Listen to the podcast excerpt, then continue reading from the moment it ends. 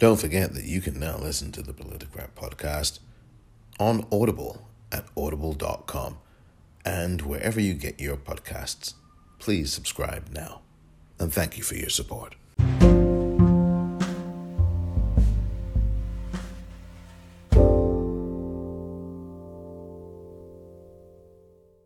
Welcome to the Politicrat.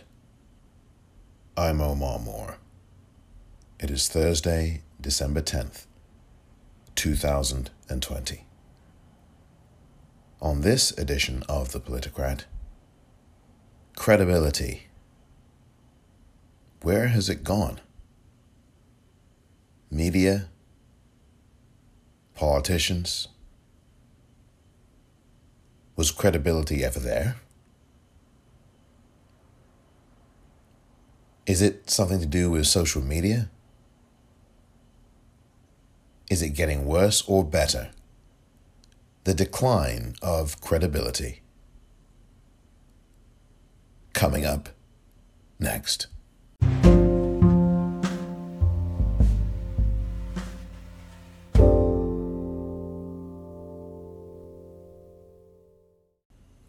Welcome back.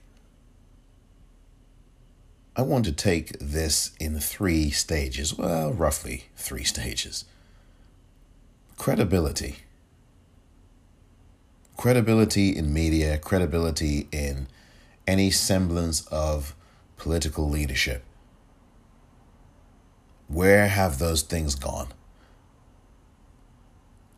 Were they ever in evidence? Or is it something very 21st century? Is it the pandemic that has absolutely as people put it, uh, exposed what behaviors people in positions of prominence, and anyone else for that matter, has always manifested, has always exhibited? Or is it something else that's going on? Is it some kind of other reveal about us as people, as human beings, that brings this out? Is it something about libertarianism? I don't know. I mean, I mean, I think I I can have some guesses. We can all have some guesses, you, me, everybody. Do you see there being an issue with credibility in not just in America, but anywhere? I mean, we know here in the United States. I mean, my goodness, with the so called uh, administration that you've got 41 more days of. 41 more days of this. But we are we are getting to the finish line. First we've got to get to the end of this year before we get to the end of him in the White House. And that's a small H for him, not a big one, not a large one. I know some people do think he's God, but he's not.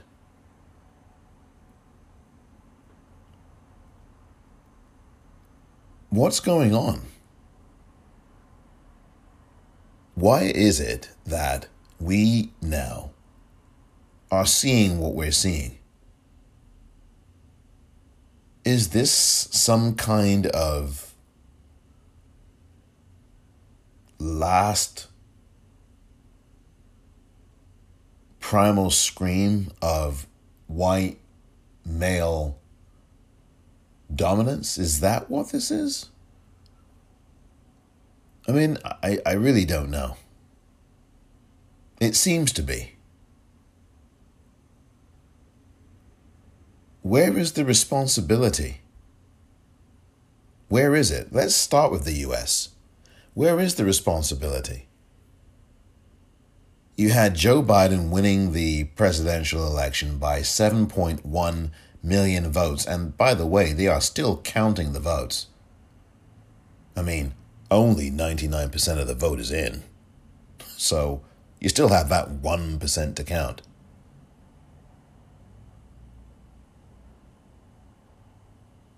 Joe Biden has an over 7.1 million vote lead.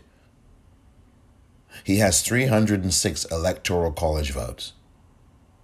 He has a near five percentage point lead. He won over 81 million votes, the most ever in the history of elections for president in the United States of America. The most ever. 81 million plus votes and counting. The other guy got 74 million. And he has problems with math, you see. And maybe he has problems with meth too. But, um, you know, I know people are having some serious problems with that. And I'm not trying to make light of it. As it regards the other guy who got the 74 million votes, he has problems with math. His maths are just all messed up. He seems not to realize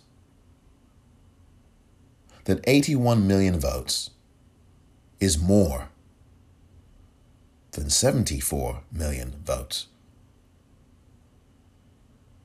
No wonder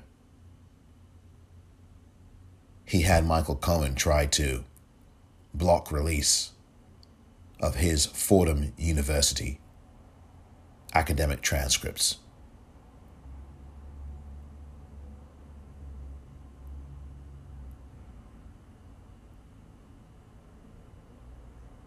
There is no such thing as credibility when it comes to the other guy.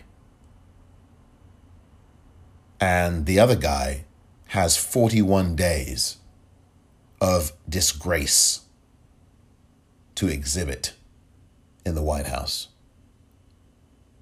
And he's screaming, he's yelling, he's doing it for his base, lying, gaslighting. Where's the credibility? There's none. He's obviously got none. He's never had any. I've always said this this guy was never a leader, he was a destroyer. And what America did voted was to vote for a destroyer. That's what they did. And in both cases, he lost the popular vote. This time by an even larger margin. The truth is, the United States of America never, never approved of Donald Trump. At least not the voters. The majority of voters did not approve of him. Now, the majority of white people voting approved of him on two election cycles. That definitely happened. The majority of white people did approve of Donald Trump in 2016 and in 2020. That is documented.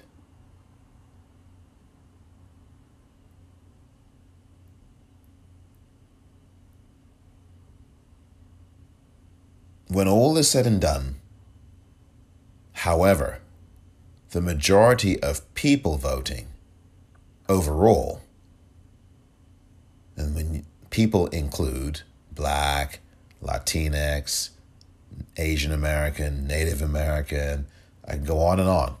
Some white people, some, you know, progressives. They rejected Donald Trump, rejected him. And the reality is, is that the corporate news media have been playing the game of the other guy for 50 years. And what I have said before is that the corporate news media here in the United States and in other countries, but particularly and specifically here in the US, is eroding the notion of truth and actual facts by repeating the mantra of Donald Trump and the Republicans. Why would you continue to talk about whether or not Donald Trump should be conceding? Why is that a conversation? You do know, and the media knows, the concession of a general election is not a requirement for the person who wins that election to take power. It is a ceremonial thing, it is a symbolic thing, it is a thing of nicety that signals to the rest of us in the world, not just in the country, that there is a so called quote unquote peaceful transfer of power. And the concession is an inherent part of that. It's the predicate. It's not the end, it's not the be all, it's not the end all, and it's not the only thing.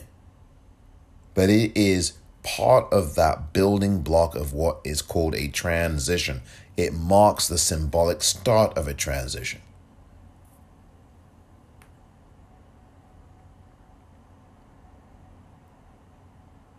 But if it was all about concession, and if it was a rule somewhere that concession was required, we'd never have a new person in the White House. Nobody would concede. Nobody would concede. In fact, concession is not a requirement in any election in the United States. And I'm not quite so sure that it is anywhere else in the world.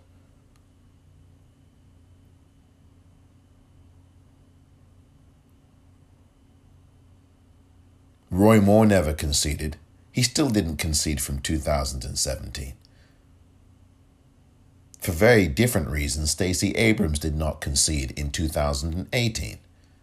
And those reasons are very clear, but some of the Republicans and some people in the media use her example for false equivalency purposes. Well, Stacey Abrams didn't concede. But little do they know. Oh, oh, by the way, they know very well that the reason why Stacey Abrams did not concede was a fundamental issue about the electoral process in the Secretary of State's office and the purging of votes of black people. A Republican thing, because you know they love to do that. And all of those dozens of thousands of black people's votes that Greg Palast and the ACLU had to actually sue to get put back and get those names of those voters put back on the rolls and released so that we could all see.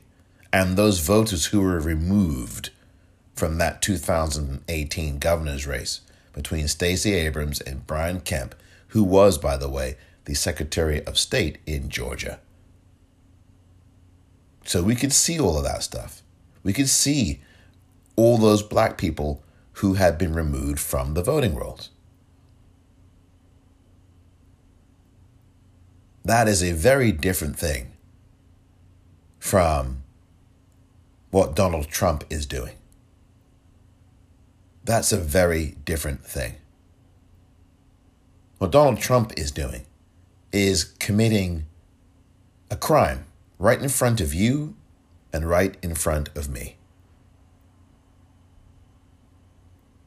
When you are trying to actually engineer, not even engineer, when you are trying to achieve a coup right before everybody's eyes,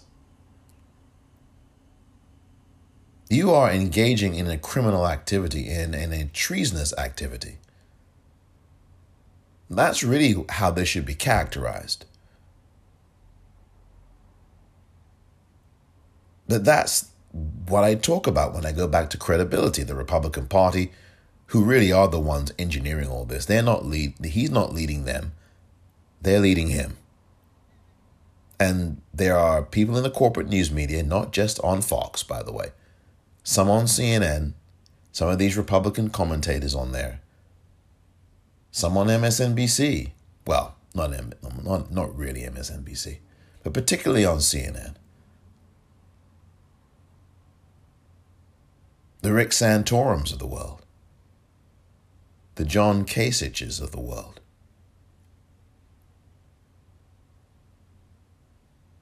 And, well, up, uh, up until recently, the Van Joneses of the world. who ride along with this credibility and ignorance, a credibility deficit that the corporate news media has in general. Now, not everybody in the corporate news media, and when I say corporate news media, what I am looking at particularly is 24 hour cable. And I find, quite frankly, if you sit down and watch this, and I watch it because, in part, and mostly, because of the kinds of episodes that I do here on this podcast. And sometimes, though, I turn this stuff off because you have to. Because it is like an indoctrination hammer. And I'm not saying that indoctrination as in gaslighting you when it comes to the corporate news media's reports. What I am talking about when I say indoctrination hammer is this repeated bludgeon of the same limited, limiting information. It doesn't teach you how to think. It doesn't give you a scope of the world. It gives you only the United States. There is no global village, and if it is, it's always defined in terms of technology. We don't get to know about what's going on in the rest of the world. And if there is news about the rest of the world, you've got to be up very early in the morning or very late at night to watch it. And it's usually coming out of CNN International in Atlanta. That's where it's coming from. That's about all the real international news you will ever get on CNN.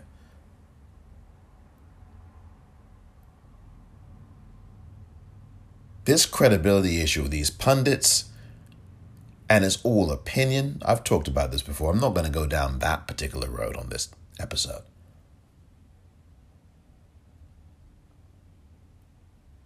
But all of this talk, talk, talk with no critical thinking. We don't have any critical thinking in this. Well, we do have some, but we generally do not. And I think the issue is, is that we also need more of critical thinking. That's not the issue, that's the solution. We need more critical thinking. And we need to speak less in sound bites. Social media has accentuated the soundbite culture. We've all fallen victim to it. I hesitate to use that word victim, but I used it.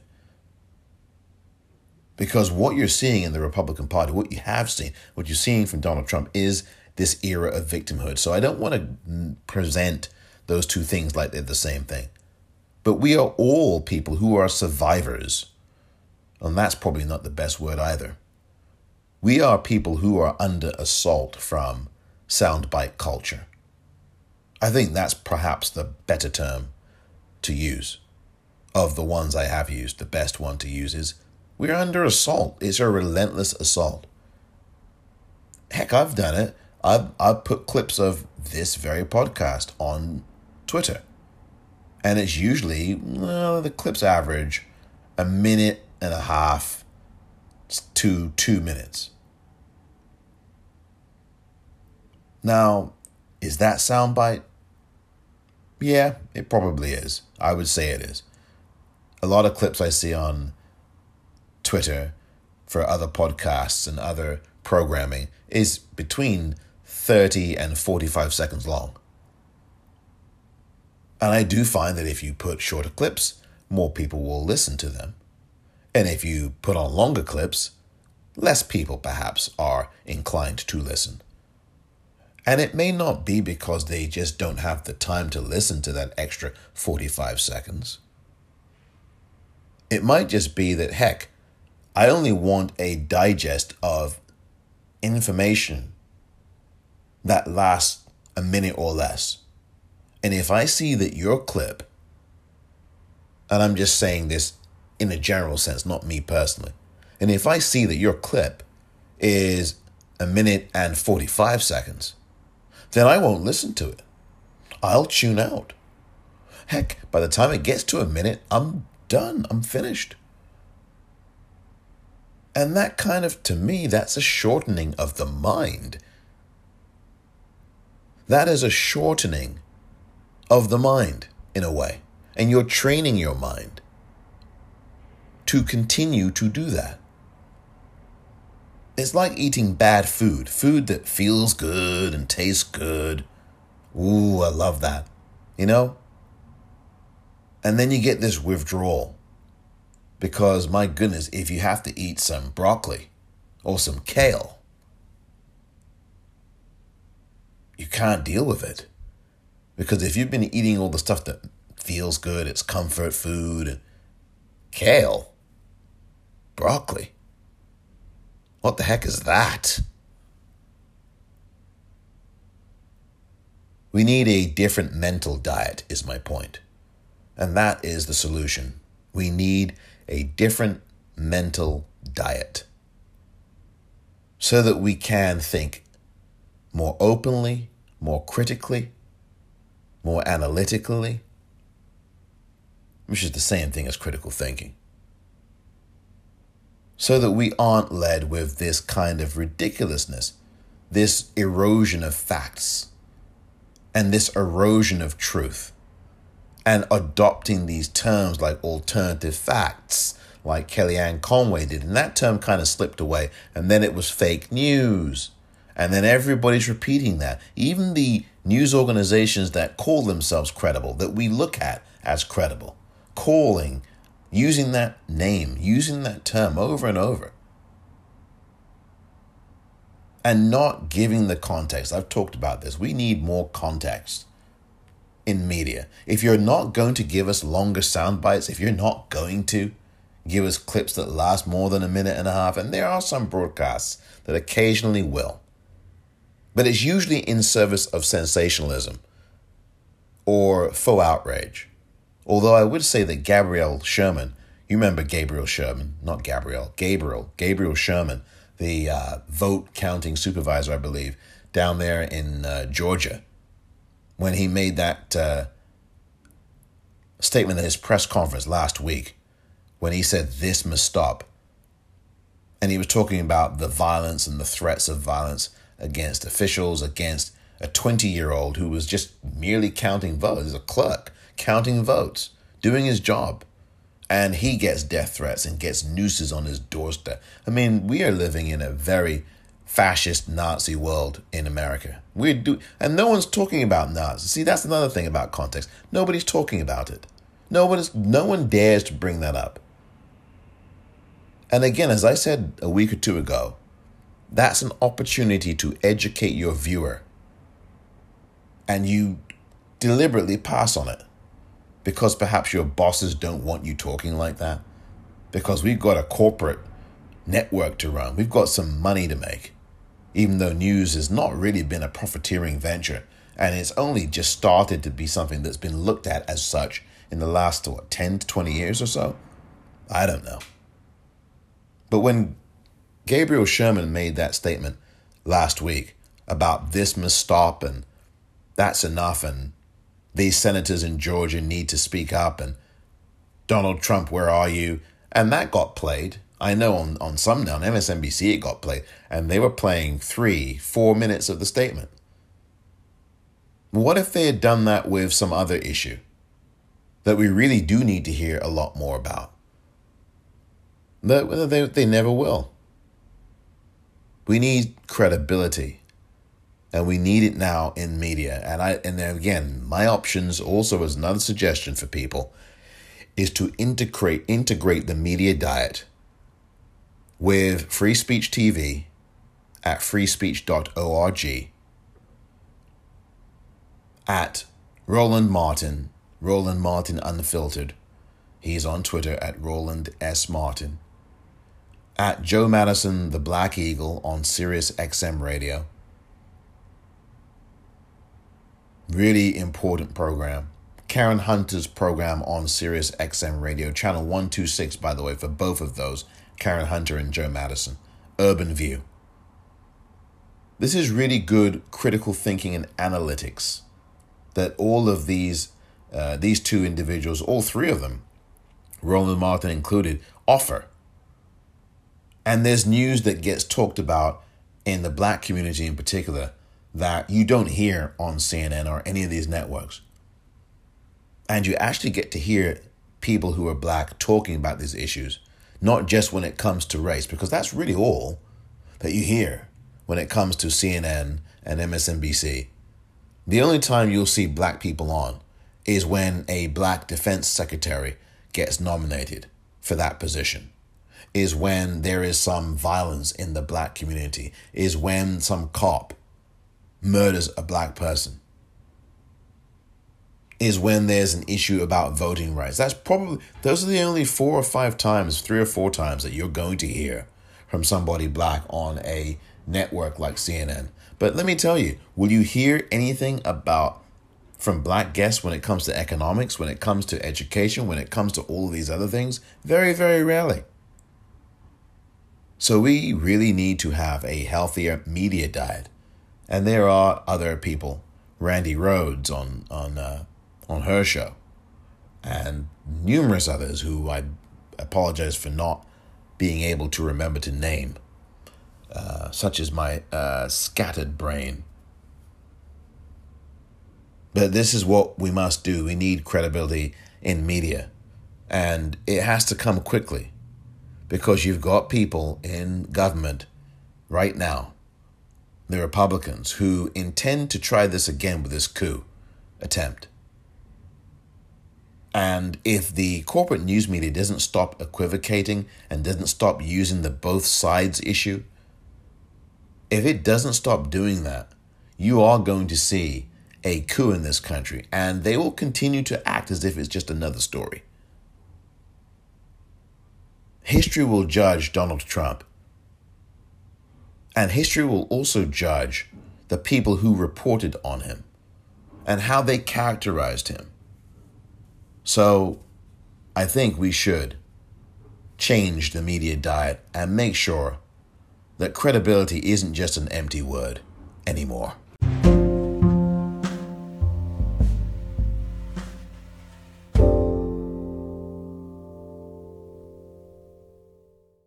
Credibility. Does that word mean anything to you as a person? I mean, I'm sure it does. Come on. I mean, that's a silly question to ask, isn't it? It sounds like a sounds like I'm invisibly wagging my finger, doesn't it? You know, Mr. Moralizer. Credibility, does it mean something to you? Well, it does. It means something. It should mean something. I know it means something to you. Um, listening to listening to this, listening to me. Um, it means something to me. I I uh, I can't imagine why it wouldn't mean anything to me. Um, but it means everything. It's about trust, isn't it? At the end of the day, dear listener, it's about trust. How do we get our information? How do we receive it? Who do we receive it from? These are ingredients for us to consider. And if we've got people in the news media who are doing things that not only defy credibility, but are downright, you know, in some ways criminal. I mean, maybe that's a little bit too harsh. Maybe that's a little too harsh.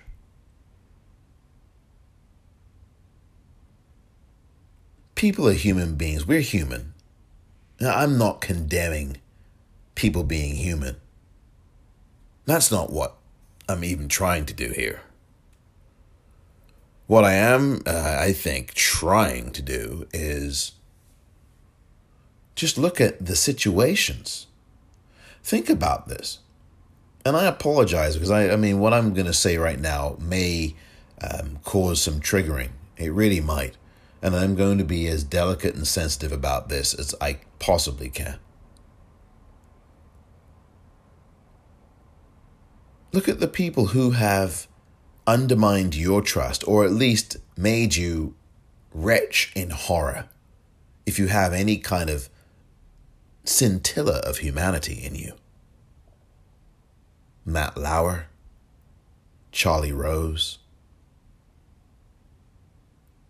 Les Moonves. Uh, I think I'll stop there. There's so many other names. I mean, I could read off names off the top of my head for the next 10 minutes. They're all in the media. They all were in the media, in your home. You know what they say? You know, I, I 10 years ago, I, for a fleeting 15 seconds, um, was a member of the Roger Ebert, um, Roger Ebert Presents at the Movies. And I really am grateful to Roger, um, who is dear, who is now departed, um, and also to Chaz Ebert, um, who both of whom gave me that opportunity. And Chaz Ebert, um, thankfully, is still with us, and and uh, I I want to thank her here. I thanked her in uh, um, more directly as well um, for the opportunity to talk about film, to to do a presentation about Alfred Hitchcock. But that's not the point. The point is, is that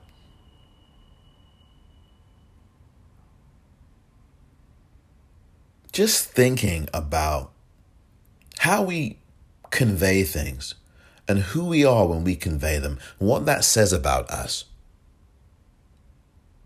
And one of the things Roger said to me was Omar, when you are speaking, because we're doing some auditions before I actually got on, we, we're doing some auditions, and and what Roger always said, when you look into that camera, when you are there, you have to speak to people as if you are in their homes, as if you are in their home, talking to them in their house. So you really want to be as careful, as professional, and as even keeled as possible. I'm paraphrasing that last part about careful and I mean the point is he said that you don't want to rage and scream which sometimes you might find that I do on some of these episodes that we all do to some degree on Twitter, but with not entirely good, I mean, with not entirely bad reason. I think it's a good thing. It's, well, maybe not. Um, it depends on what it is you're saying, but nah, maybe not. I don't know. That's why it's good to turn social media off sometimes. oh dear. But that's what he said. You have to talk to the camera as if you are literally in somebody's home. Because when you are, as if you are a guest in someone's home, that's, I think, the words he used. Because we are in someone's home when we are on television, as I was for those, you know, 15 seconds of, hey, look at me. when we're in somebody's home, we have a responsibility.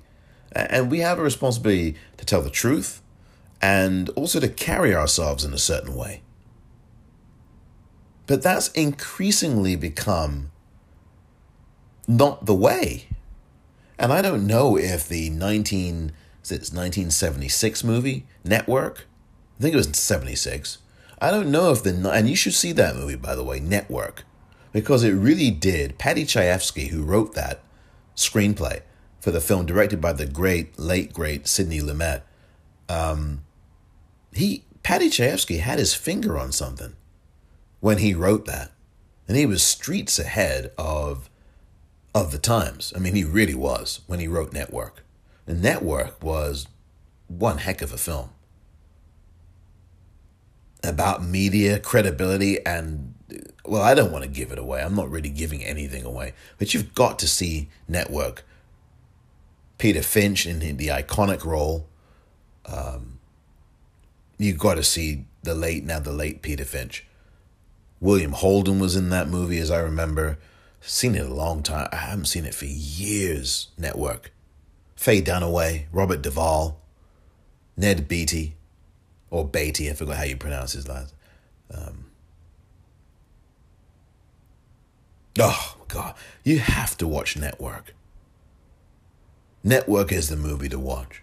If you don't this weekend or whenever, if you've got some time for about two hours and change, or whatever, I forget what the running time of that movie was, please find yourself some time to watch Network. Faye Dunaway was excellent in that film too, by the way. Peter Finch was excellent. Um, you, I mean, you have to watch. I'll just leave it there. You have to watch Network. But the point is, is that Network has, is showing you where we are now. you know, but that's not the. You have to watch the film. This is the thing that really does trouble me. Is that now media is trying to make money through news by doing all this opinionating, by eradicating the priority of facts. It's not so much that people want to get rid of facts, at least not the, not the people who care about the news. The Republicans do. Donald Trump does, and all these people. They want to get rid of the news. They want to get rid of the facts. They want to propagandize and be the complete fascists that we know they are and that they know they are. But what I'm trying to get to is it's that there is a priority of opinion over news now in the news media, in the corporate news media. That is a real problem. An opinion centric news media is not a healthy, positive news media. And that goes for Fox, it goes for these wackadoodle other right wing stations. I'm not going to mention their letters. You know who they are. You know there's two others out there. One of them with letters to it, just the, you know, three or four letters to his name, and the other one you know, with the word max in it. And after that word, I'd put bullcrap. Because that's what it is. I, I cleaned up that last word because I'm trying not to um, curse. Jeez. but there is a priority of opinion over fact. And that is what all of these networks, including CNN and MSNBC have gone for. They have the and by the way, can I can I say and I really would love to speak to because did you know that there is a uh, a black woman who is going to be taking over at NBC? Excuse me, at MSNBC. I would really love to be able to talk to her. Um, and ask her some of these things because she's going to be the first black woman if she hasn't already started uh, taking over MSNBC to to to uh, be the president or the of the network, I believe. I may have that slightly wrong. I forgot what the title, but she will be the uh, person coming in to oversee MSNBC, or to you know to be the uh, president of MSNBC, or to be a network director. I forget. Uh, I'm sorry I did not. Um, because this is something I wasn't even planning to talk about. I was going to talk about this another time. Um, but it does come in the context of what I'm talking about.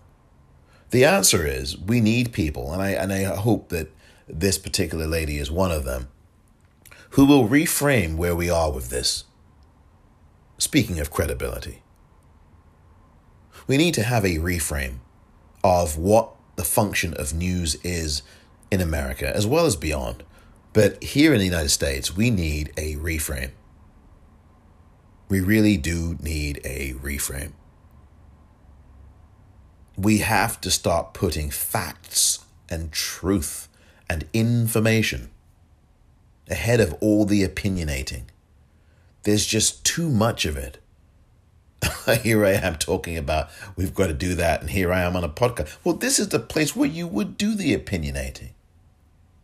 I mean, that's what podcasts do. At least some of a lot of them do. Others you know, engage with, do the entertainment bit, they do this, they do that, they do the other. But this is a, a forum for opinion and conversation. Podcast. Podcast. You can start one as well. And the key is dedication and commitment to it, setting aside a portion of your day to do this. It's not as if I don't have other things to do. I do. I do. It is about commitment. It really is.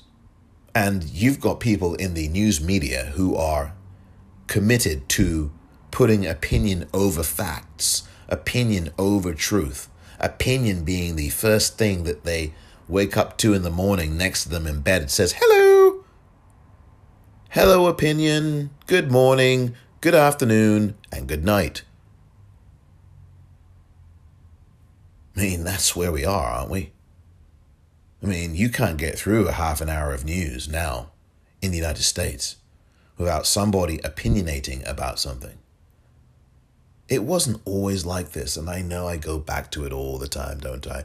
1996 Telecommunications Act, Bill Clinton and Al Gore, and 1987, nine years before that, with the Fairness Doctrine scrapped via the FCC, Ronald Reagan.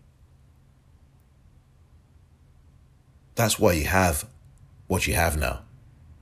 Five corporations controlling 98% of what you hear, what you see, what you read.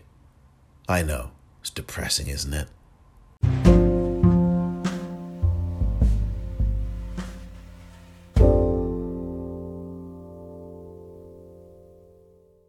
Welcome back. And what I was really trying to get to there is in the previous segment was if you've got people like Charlie Rose, if you've got people like Matt Lauer, Les Moonves, you know, Mark Halperin. And again, I told you I could read off more names. And I don't have this list in front of me, and this is all coming off the top of my head. But if you've got these people, Jeffrey Toobin, in the news media, where's your credibility? I mean, where's your credibility? And all of them have, on a sliding scale, right? You'd probably put Jeffrey Toobin and what he did. I don't know. How would, I mean, I would put that at one end of a scale. And then I would put the kinds of things that Charlie Rose, Mark Halperin, Matt Lauer, Les Moonves did at a complete other end of the scale in terms of the how severe they are. At the other end at the very very serious end. i mean all of this is not good. None of this is, is good at all. It's very serious.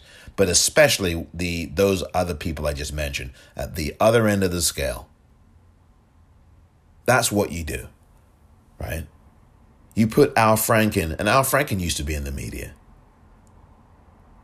in fact, this and this was something that happened before he even got into politics. But all those other people, all those things, and I'm not even to put Donald Trump in there. He was in the media too. He may yet start a media network. He is not going to run in 2024. He might announce that he's going to run, but he won't run in 2024. You can announce that the moon is made of green cheese, but it doesn't make it so. But back to this credibility issue. Because if you're going to claim that you are the number one name in news, the most trusted name in news, or we report, you decide, fair and balanced, and you've got people who are assaulting women, violating women, reporting on your network, giving news out on your network that they're locking women in in uh, in their offices with some device at the underneath their desk. You got Roger Ailes, he's no longer around, attacking women, physically attacking them. I mean, come on, this is the media. And on top of that, these are, you know, these are what, five or six white men I've just mentioned? And I'm sure that there are black men and other men who've done this too, who are doing this in the media. I mean, there's one in um, in the celebrity, uh, AJ Calloway. You want to hear about his story? I don't have the time to repulse you about AJ Calloway, a black man who did who who and I and uh, you know listen you can go search search AJ Calloway and let let the black women um, of the world tell you about him, particularly the women that he did. Well, put it this way just go and search AJ Calloway.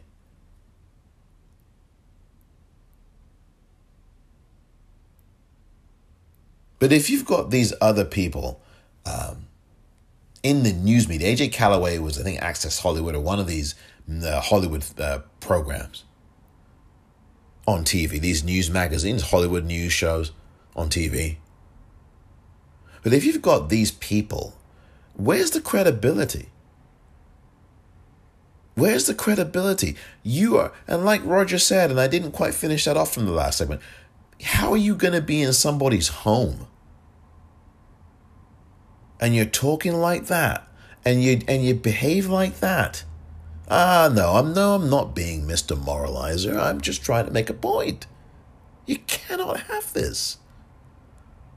I know that human beings are human beings, but this is inhumane. What these folks are doing. And Matt Lauer had a what, a 20 year career plus in news media? I remember when he used to do HBO. I remember when he used to do sports. That's how Matt Lauer, I believe, broke into the business. Sports news. New York, I watched him when I was in New York.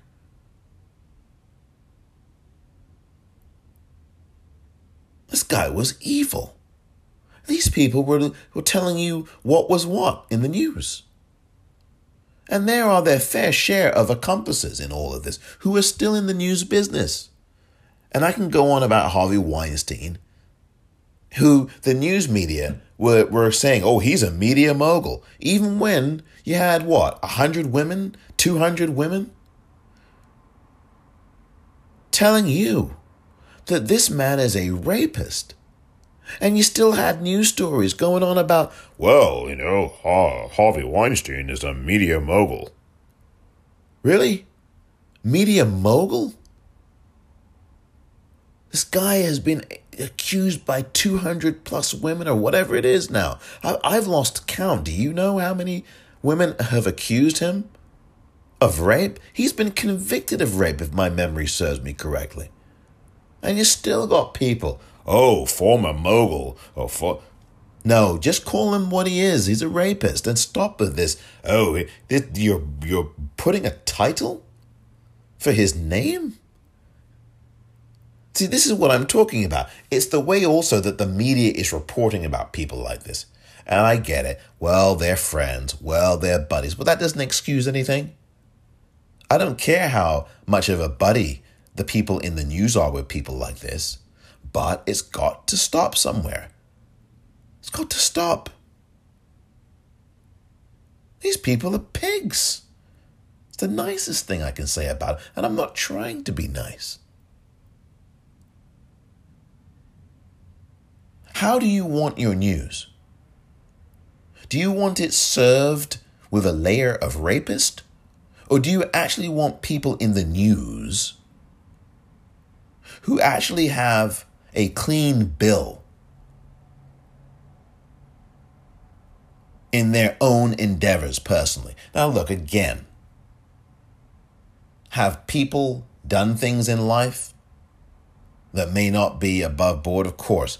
But people have not raped like these guys. These guys are rapists. That's a whole different affair. That's a whole different matter. And yet, those are the people that are in power in the news business.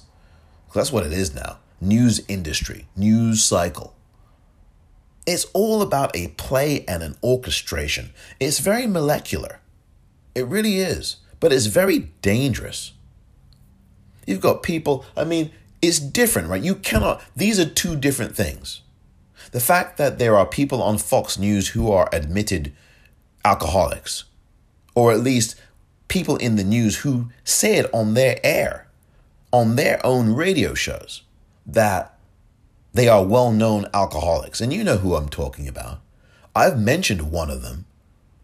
Since I've mentioned the uh, men, I guess I could mention the women as well. Right? There is a difference. A far, you can't put these things in the same category, so I'm not going to. Yes, we know that Judge Jeanine Pirro has a drinking issue. We know And one person that I've mentioned already today, Randi Rhodes, has said this many times on her own radio show. Laura Ingraham is a drunk. She's used those words. And everybody who operates in the news media knows it. And I'm not saying all of this as, hooray, hooray, I'm happy that they've got drinking problems. That's not what I'm saying. I'm just saying that people have those kinds of issues. But I don't think that those issues get solved by putting people like that on air where they are openly drunk. I mean, Judge Jeanine Pirro. Have you seen some of the highlight reel or the low light reel? But there's that. And remember Jessica Savitch back in the day? Those of you of a certain age will remember Jessica Savitch. What a tragic figure. Was really battling with a lot of things, a lot of issues. I think drug use, drug addiction, alcohol. And she was on the air. Um, and, and I don't know how the heck she kept it together. She barely, there was one thing that slipped, one or two things. And there's a, a video that I put on Twitter months ago, um, where she uh, off off off air had, but on camera had uh, really let these men, and they're all men, white men, producers of the news know let she let them have it, and for good reason, by the way. It's not like she was just, you know, behaving like some man ranting into oblivion. She let them know, look, why can't I have this here? I want that here. Where's the copy? Where's the the the, the chyron? This, this, that. And she and and you know, but she was a really tragic figure. Now that's very different, right? From people like the people I mentioned, these men I mentioned. And it goes to credibility. It really does. What kind of people do we want reading the news to us? And, and quite frankly, where are the black folk reading news? No, and I'm not talking about Lester Holt. That he's the one person daily. I'm talking about in multiple scenarios. And I don't mean these weekend opinion shows like AM Joy, which is now going to be Tiffany Cross's show on MSNBC. And then Jonathan Capehart has a show. I'm not talking about that kind of thing. Those are weekend shows. Well, congratulations to both of them. Tiffany Cross and Jonathan Capehart, very capable people. I've got no issue with that. That's not my problem. My my problem is is that we need more inclusion on a daily basis. A daily basis. Daily basis. We need inclusion.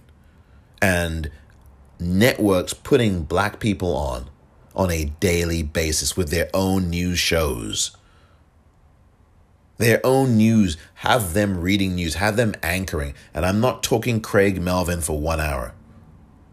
Why did Reverend Sharpton get pulled back from a daily show? I know Joy Reid has a show every day now, but we should have more people having shows daily. We should have black folk having shows daily on these networks. And we should also have black news networks. And there is one but it's obscure and, well, that's why I say Roland Martin, Karen Hunter, Laura Coates, who you see on CNN, who has her own show on uh, Sirius XM channel 126. You can search all of these people that I'm uh, talking about. In fact, I will uh, link to some of them too so that you can see this stuff. I'm going to link to them But this is the key. We need credibility. We need, and the way that I think that starts is when you actually have a broader representation in the newsrooms because the newsrooms are still 98% white. And the people making the decisions are white men. White men. And that has not changed in what, 85 years of news or whenever the heck the news business really got underway in the US? That's not changed. Not changed at all. I mean, here and there. You know, there's so much excavation to be done. I think that's what this is too. And can we have black people who are going to change the mold, break the mold? Because you can have black people there who might just do exactly the same thing that all of these white men are doing. You know, and that's not good either. You know, I guess time will tell. And I think that media is going to have to change for credibility's sake. I could go on. I could go on about Kay Burley in the United Kingdom. I could go on about Beth Rigby, who's really disappointed me by violating these lockdown rule. I really, because I really like Beth Rigby. I genuinely uh, respect her. Well, I respect. I mean, I respect everybody in the in the business as people. I'm talking about as people. Everybody on Sky News as people. I respect. Uh, but I have a really I have an affinity for Beth Rigby because she's a really great professional. Um, and I really like her integrity. She's got a an integrity about news in the UK. She is the best in the UK, I think, at um, political news. She's a political editor at Sky News, and she profoundly disappointed me this week when I found out that she um, broke the lockdown rules along with Kay Burley, and uh, this was really bad, by the way. And Kay Burley was yanked off the air on Sky News. Beth Rigby, who has done some really good work, oh my God, always asks the right questions, always asks the best questions. And she's got yanked off the air because she was at some party um, or something with, uh, I believe she was with, um, celebrating uh, Kay Burley's 60th birthday. And Kay Burley apologized for it, but the damage has been done. And then you had two other Sky people, including Inzamam Rashid, who's a, a decent person too, who I like. He's a decent, decent person. Really good too. He's a good pro as well. And I really respect him, admire his work, admire his uh, journalism. He's he's been very good. Uh, but unfortunately, he did the same thing. He's disappointed me profoundly as well. Human beings are human beings. I understand that. I've made mistakes. You've made mistakes. We've all made mistakes. Hopefully, we all learn from them and we try to be better people going forward. But it is a credibility issue. You're reporting on Dominic Cummings, who was, and thankfully no longer, is Boris Johnson's senior advisor. His senior advisor. Well, you know, Dominic Cummings actually left the White House at uh, the White House. Yeah. Actually, that's probably where he would end up under in the final 41 days. Would that shock you? Would would you be shocked if Dominic Cummings, who who nobody liked by the way, at number 10 Downing Street, including Carrie Symonds, the uh, fiance, um, who told her fiance, "You got to get rid of this guy." I mean, she basically she told him, "Boris, you got to get you got to let him go." And good for her. Good for her. You know, I think that's good. And he actually got rid of Dominic Cummings and the other guy, Lee, whatever his name is now, I forget.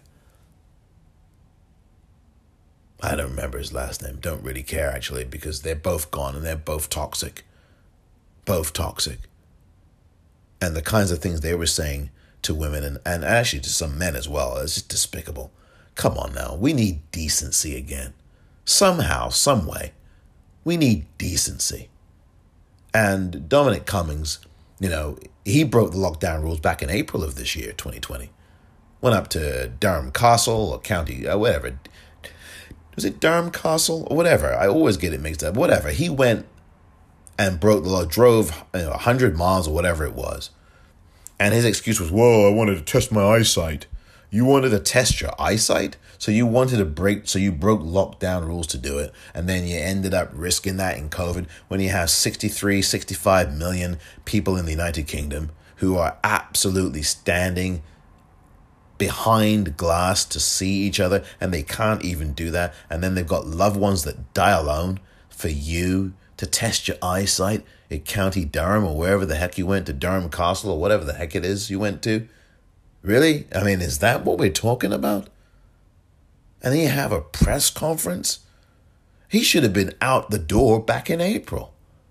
And the British public was screaming for him to go.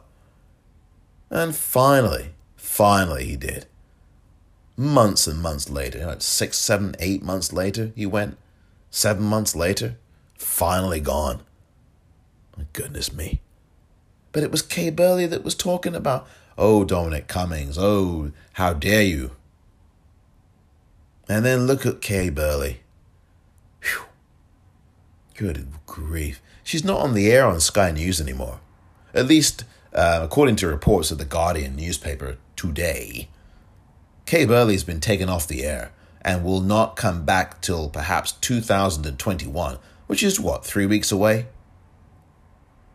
Well, we are now three weeks from the end of the year. Exactly 21 days from today, we will be at December the 31st. And I don't know about you, and I know some people people hate there are people who hate New Year's Eve. I've always loved New Year's Eve because it's a time to reflect and a time to look forward to the possibilities of what could come in the in the upcoming year. Huh. And I did that last year.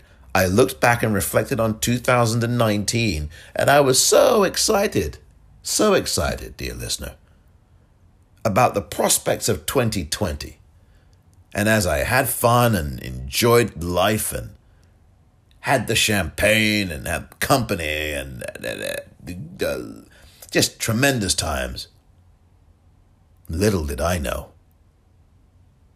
what was coming in 2020. Let me tell you, my celebration in exactly three weeks from today, Thursday, December the 31st, 2020, that's knocking on wood. I am going to freaking live it up. because if you can, you should. But not with people outside your circle. That is not going to cut it. I am not going to make the mistake that Kay Burley has made. Is it a mistake? Shouldn't she know better? If she and others would criticize Dominic Cummings as a politician, shouldn't she in the media and others in the media who've done this know better? I mean, if anything, as I say, going back to the Roger Ebert thing, these folks are coming into your homes more people listen to them than to the politicians. I mean, more people listen to the media uh, folk and the news folk and trust them or believe them or listen to them than they do the politicians. That's what I think. I mean, more people watch them on a daily basis than they do go to the websites of uh, the YouTube pages of all these politicians. Don't you think? I mean, I think so. Have to be the case, wouldn't it?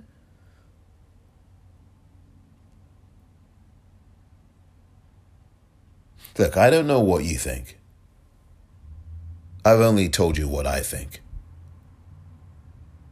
And I think that we cannot have media people or politicians behaving in these ways.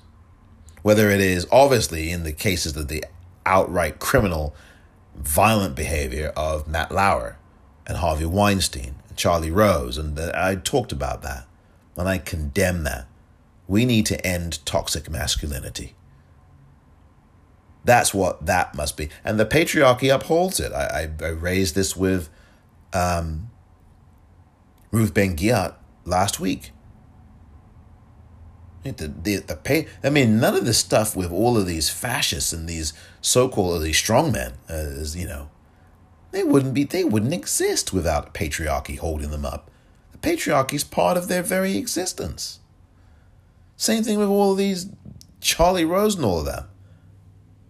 Harvey Weinstein and Bill Cosby. Bill Cosby was in the media. Remember that? He had a show called The Cosby Show. He's behind bars, where he should be. And you got people apologizing for him on social media. Huh. Credibility. Credibility. You, you, you, come on, you can't have it. And you got you got then you got politicians here in the United States breaking lockdown rules, not wearing masks. Giuliani, he's not a politician anymore. He's a clown, he's a jackass. Oh, I know. I know he's got coronavirus. He'll live. I'm not rooting for him to fail here. I want the guy. Hey, I walked practically walked right into him 20 some odd years ago down the street in New York. This is actually I actually practically walked I actually walked past and and said hello to and smiled at JFK Jr. years ago down uh, on 59th Street. Actually, it was 66th Street. Walking down a uh, no, it's 59th Street. Walking down the uh, tr- it's funny. I always seem to meet inadvertently meet politicians, and there's no one else around. You know, stab with Giuliani um, years ago. No one else was on the street. It's just me and him. And I just did. I, I just looked at him, and he's smiling. His chest is puffed out. You know, I talked about this on Twitter, by the way, a few couple of weeks ago, at the popcorn R E E L. You know, he's got this barrel chest. He's accentuating his chest. It's just this bizarre, toxic, male peacock strutting that he was doing in the early 1990s in New York. And I just walked past him. I saw him. He smiled at me. I was like, oh, yeah, you, sir. You're not even a sir. You're a disgrace. You know, come on. And then a few years later, he would announce on television that he was divorcing his wife. That was news to his wife, by the way. She found out watching live on TV. JFK Jr., and I'm sad he's no longer here. And some of these folks believe that, well, I'm not even going to go there. I am leaving that alone. I am not going to even go there with this conspiracy garbage. But JFK Jr., I mean, I remember, I remember the color Cody had on. He had this. Um, actually, I don't remember the. I don't. I don't remember the raincoat he had on. um, I remember him though. I remember him. That was him. And um, smile as bright as the world. You know, this guy, uh, very cool, uh, dapper, um, self-possessed, and he he he he had an air, he had an air of confidence. And you know that movie American Beauty where um, Peter Gallagher says, "Always project the appearance of confidence." I believe that I'm paraphrasing. American Beauty is not a good movie, by the way. And it won five Oscars, so they knew what they were doing at the Academy, didn't they? Yeah, Kevin Spacey was in that movie too, and he won an Oscar for it. He actually, huh, Kevin Spacey, and he actually defeated my good, well, he's not my good buddy, but I've met him a few times, Denzel Washington, who played Rubin Hurricane Carter and all this, oh, we can't have, oh, Rubin Hurricane Carter. We can't have, oh my God, there's no way we can have an actor win for playing him. Yeah, there's no way we can have an actor uh, playing a ch- uh, child uh, molesting uh, midlife crisis piece of crap in American Beauty. We can't have that though, can we? Oh, hold my beer, said the Academy. Hold my beer. They said that in the year 2000. Hold my beer. Heck, I can, I can, hey, I'll see you that and I'll raise you. it's just good. Oh my God. I, could I go on and on about that little situation? And I wonder if the Academy would take his Oscars away like they did uh, uh, uh, Harvey Weinstein's. Oh, they took his membership away from the Academy. Whether they took his Oscars away is another story. I don't know.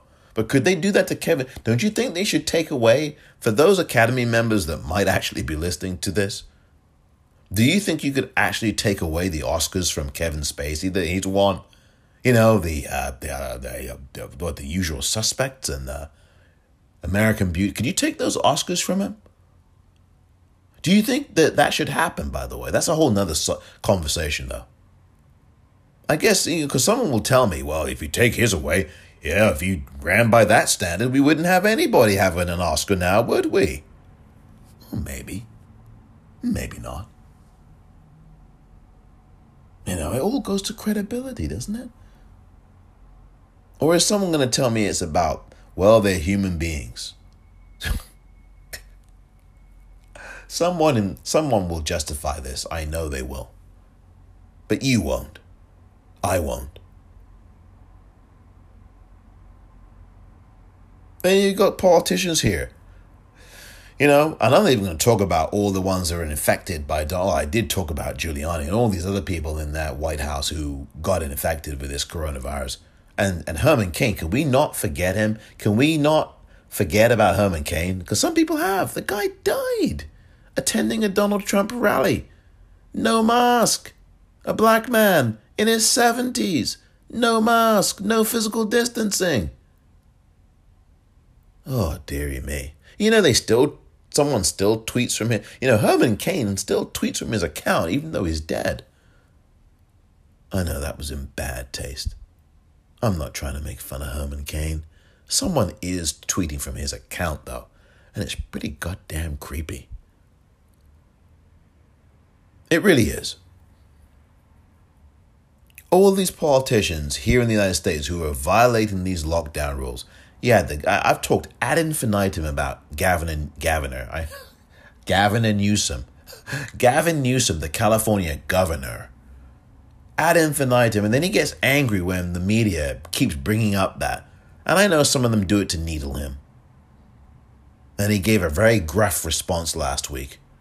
I'm doing my job the way I can. That's just what I have to do. And then he kind of marched on to pivot away from that.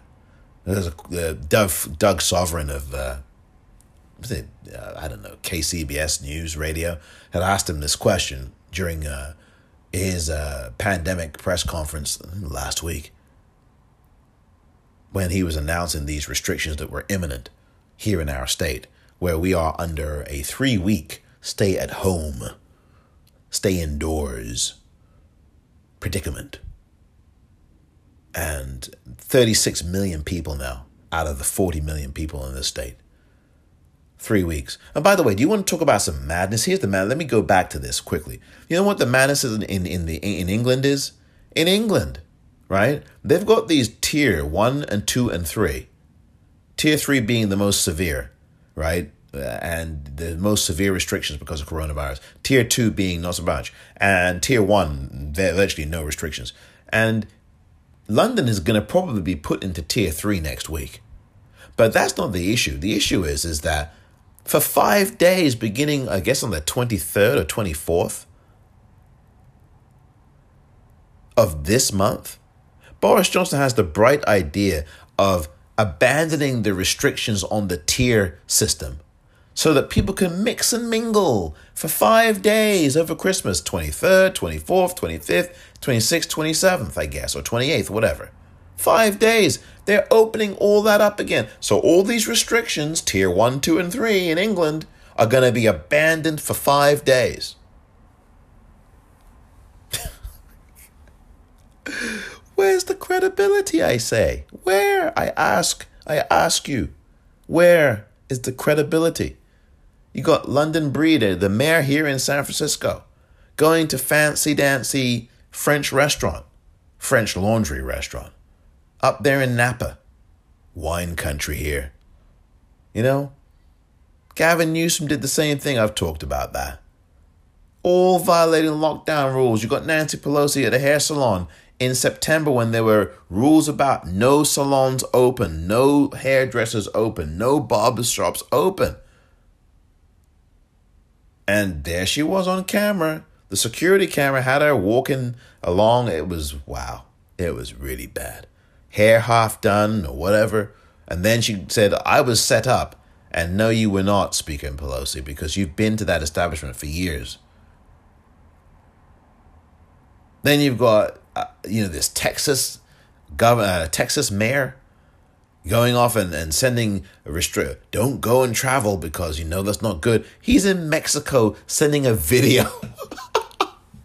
this is not funny it's absurd it's crazy he's sending a video from mexico telling you please dear dear dear texans do not travel this guy's in mexico you couldn't script this unless you wanted to slap someone in the face with the script.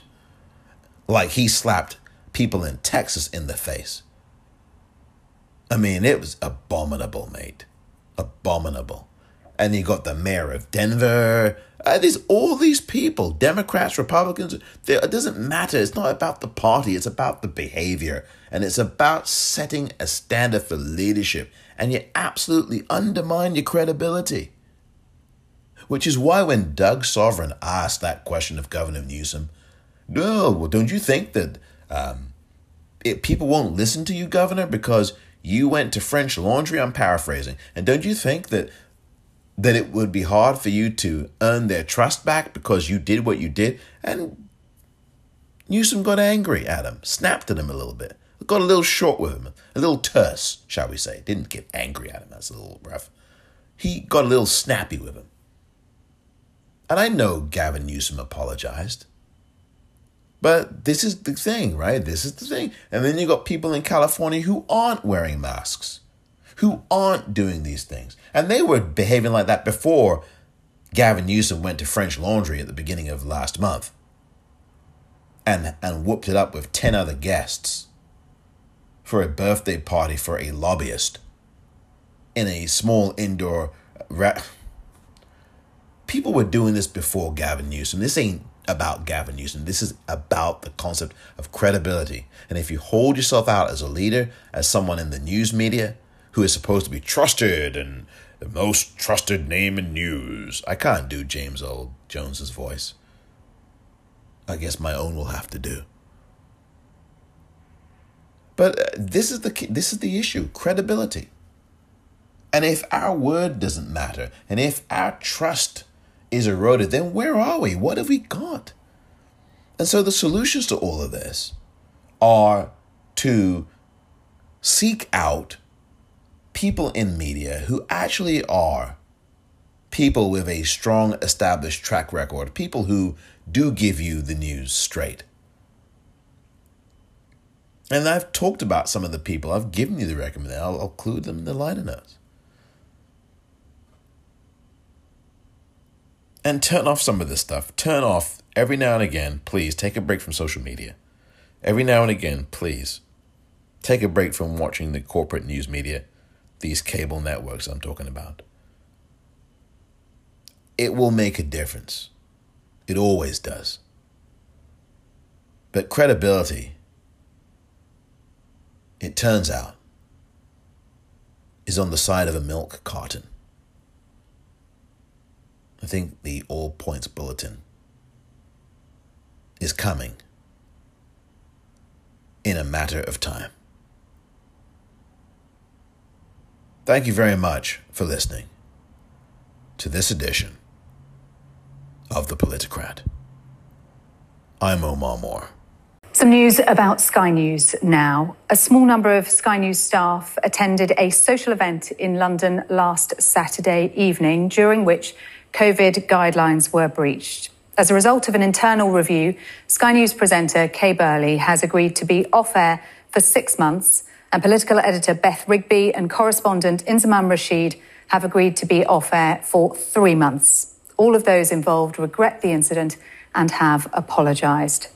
Everyone here at Sky News is expected to comply with the rules, and the company takes breaches of this very seriously indeed. Bye.